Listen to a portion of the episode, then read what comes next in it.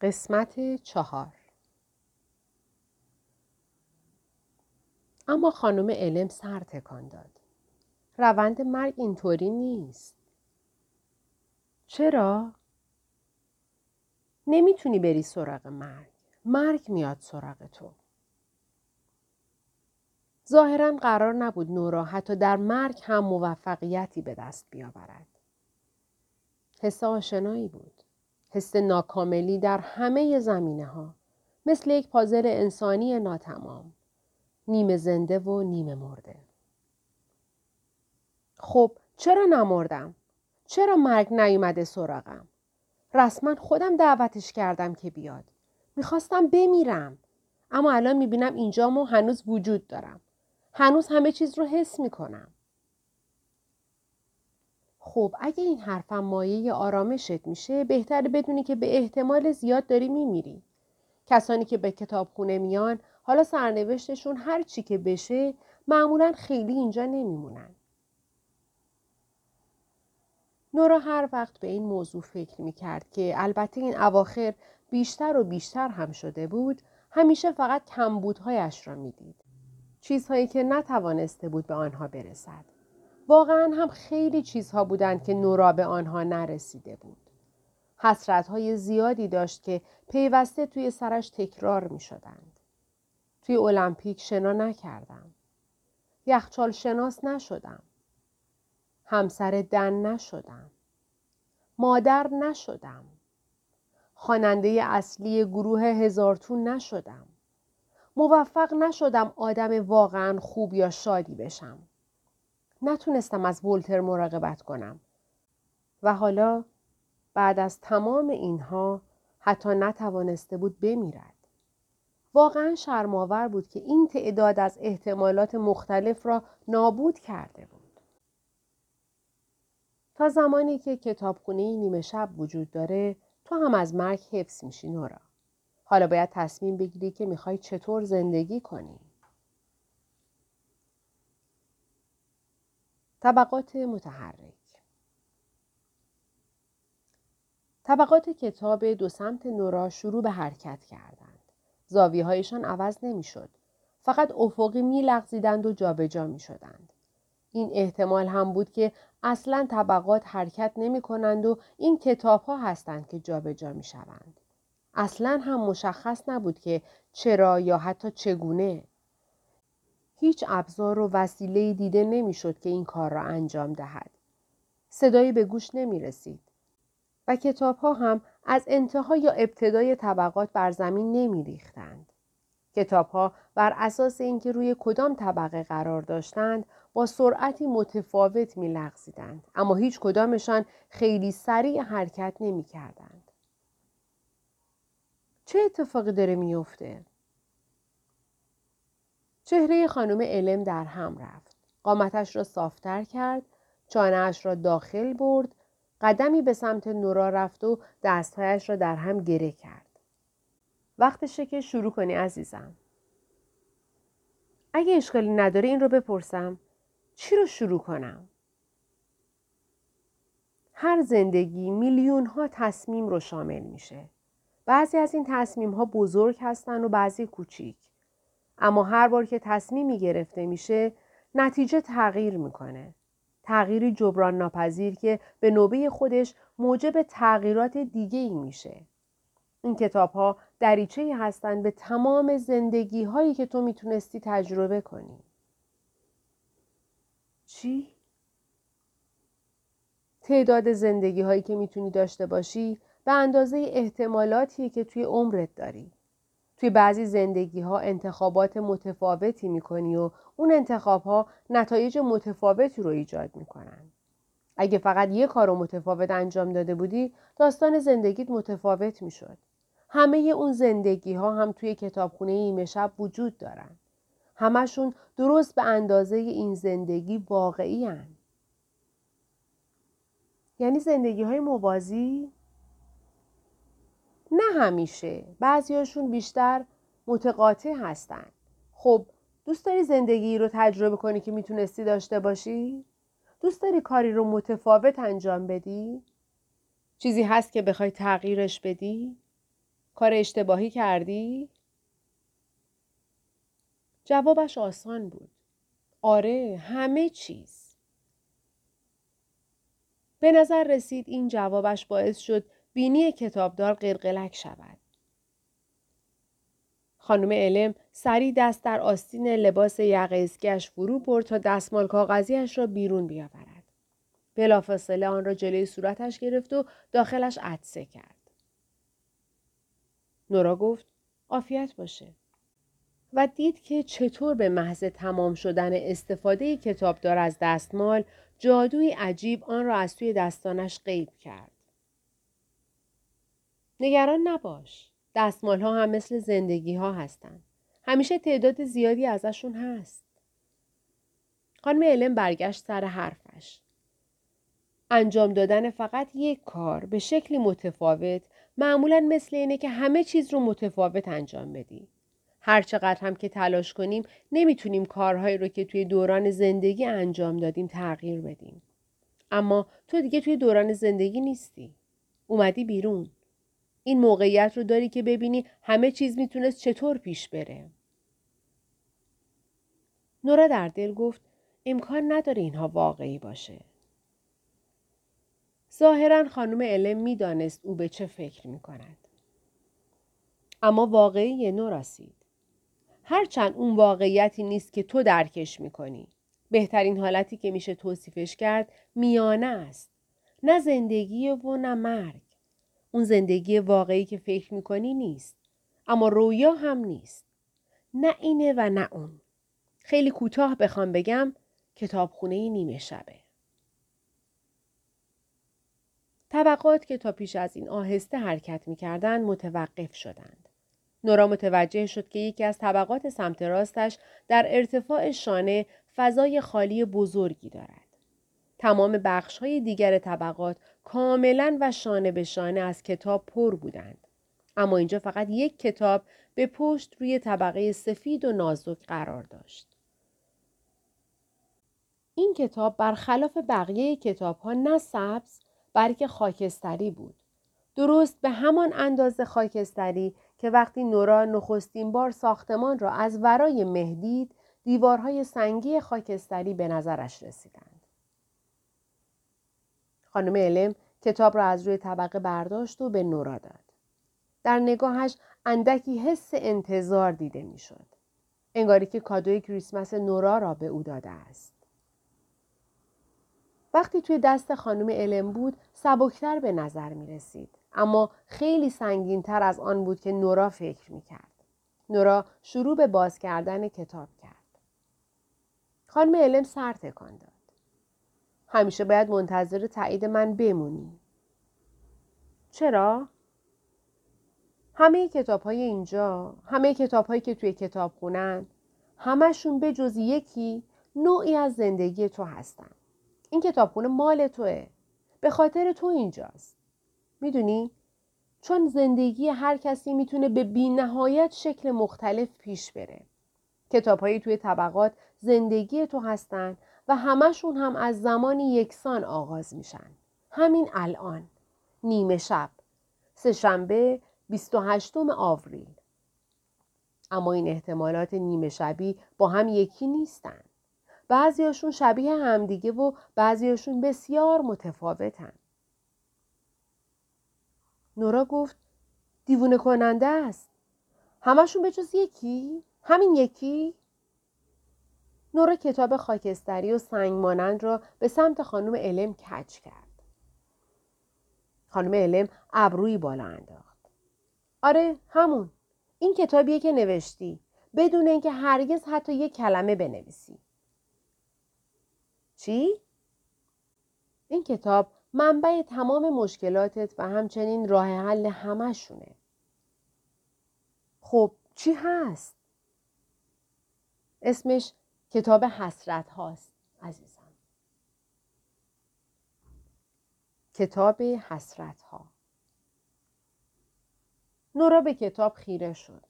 حالا می توانست حروف کوچک حک شده روی جلد را ببیند. کتاب حسرت ها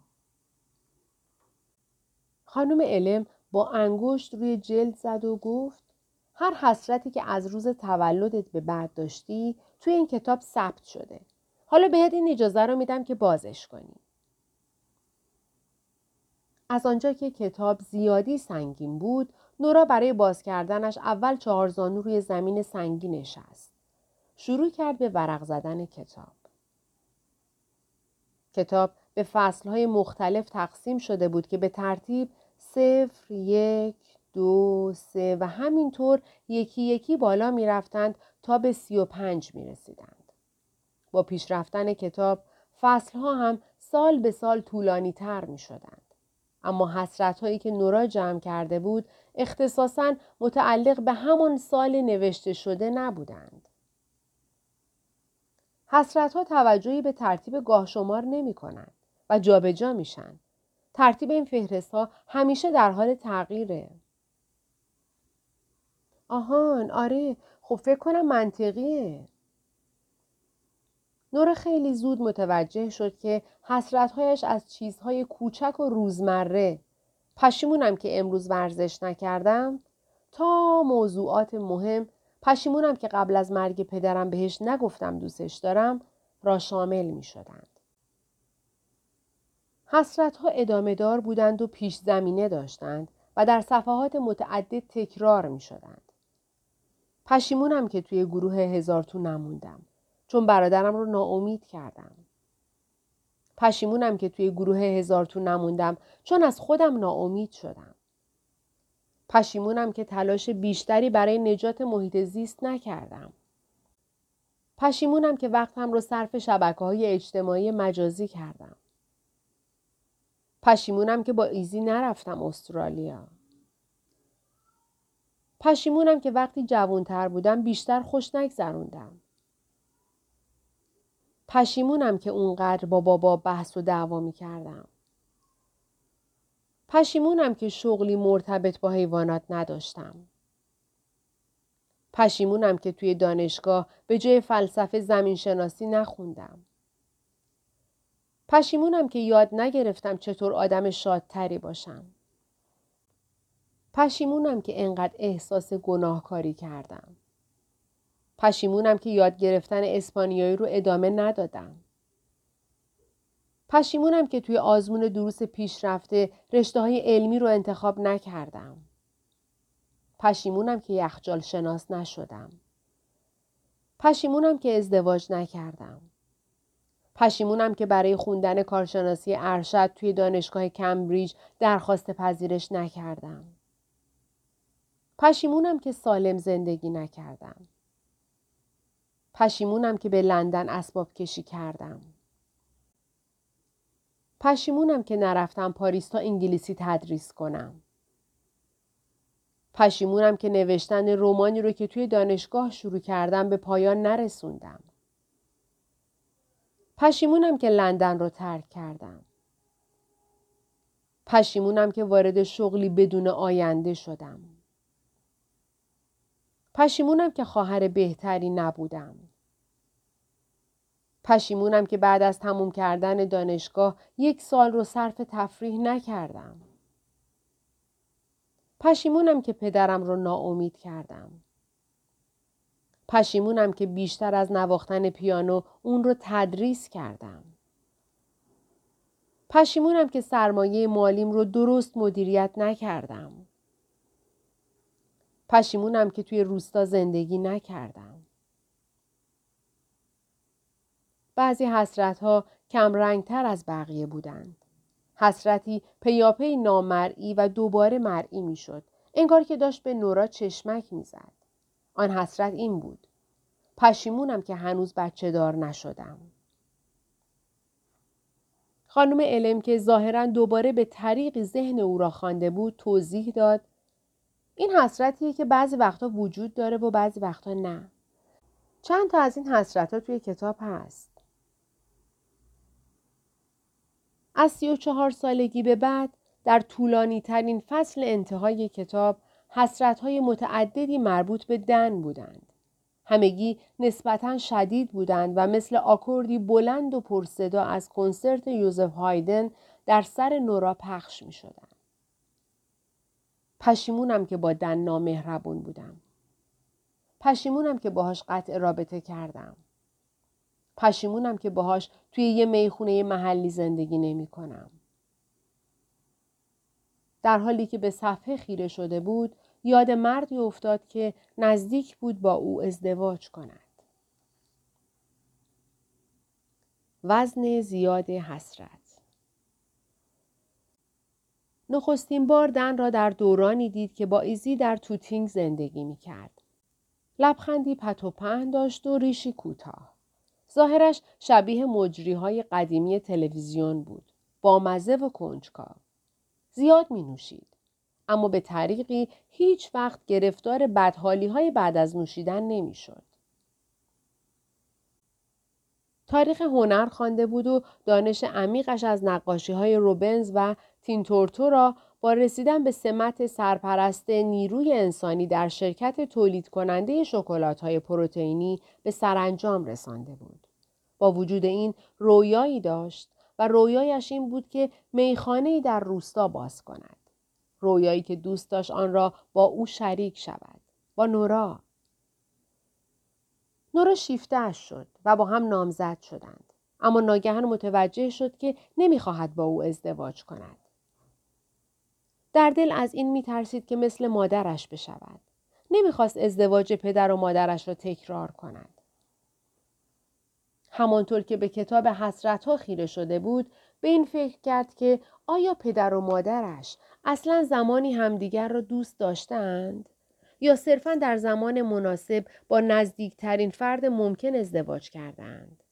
مثل بازی که به محض تمام شدن موسیقی باید نزدیکترین فرد به خودت را با دست بگیری. نورا هرگز دوست نداشت در آن بازی شرکت کند. برتراند راسل می نویسد ترس از عشق همان ترس از زندگی است و کسی که از زندگی بترسد مرده بیش نیست.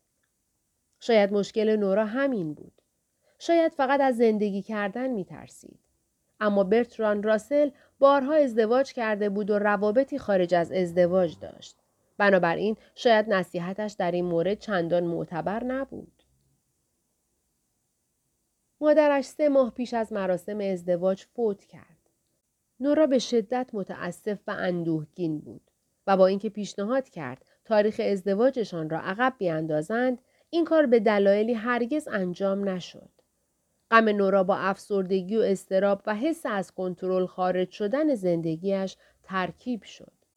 ازدواجش همچون آرزه این احساس آشوب به نظر می رسید و حس می کرد به ریل قطاری بسته شده و تنها راه شل کردن تنابها و آزاد شدنش این است که ازدواج را لغو کند. با این حال ماندن در بدفورد، مجرد بودن، لغو برنامه هایش برای رفتن با ایزی به استرالیا، گرفتن کاری در مغازه ابزار موسیقی و آوردن گربه حسی دقیقا برعکس آزادی داشت. خانم علم گفت وای نه و رشته افکار نورا را قطع کرد.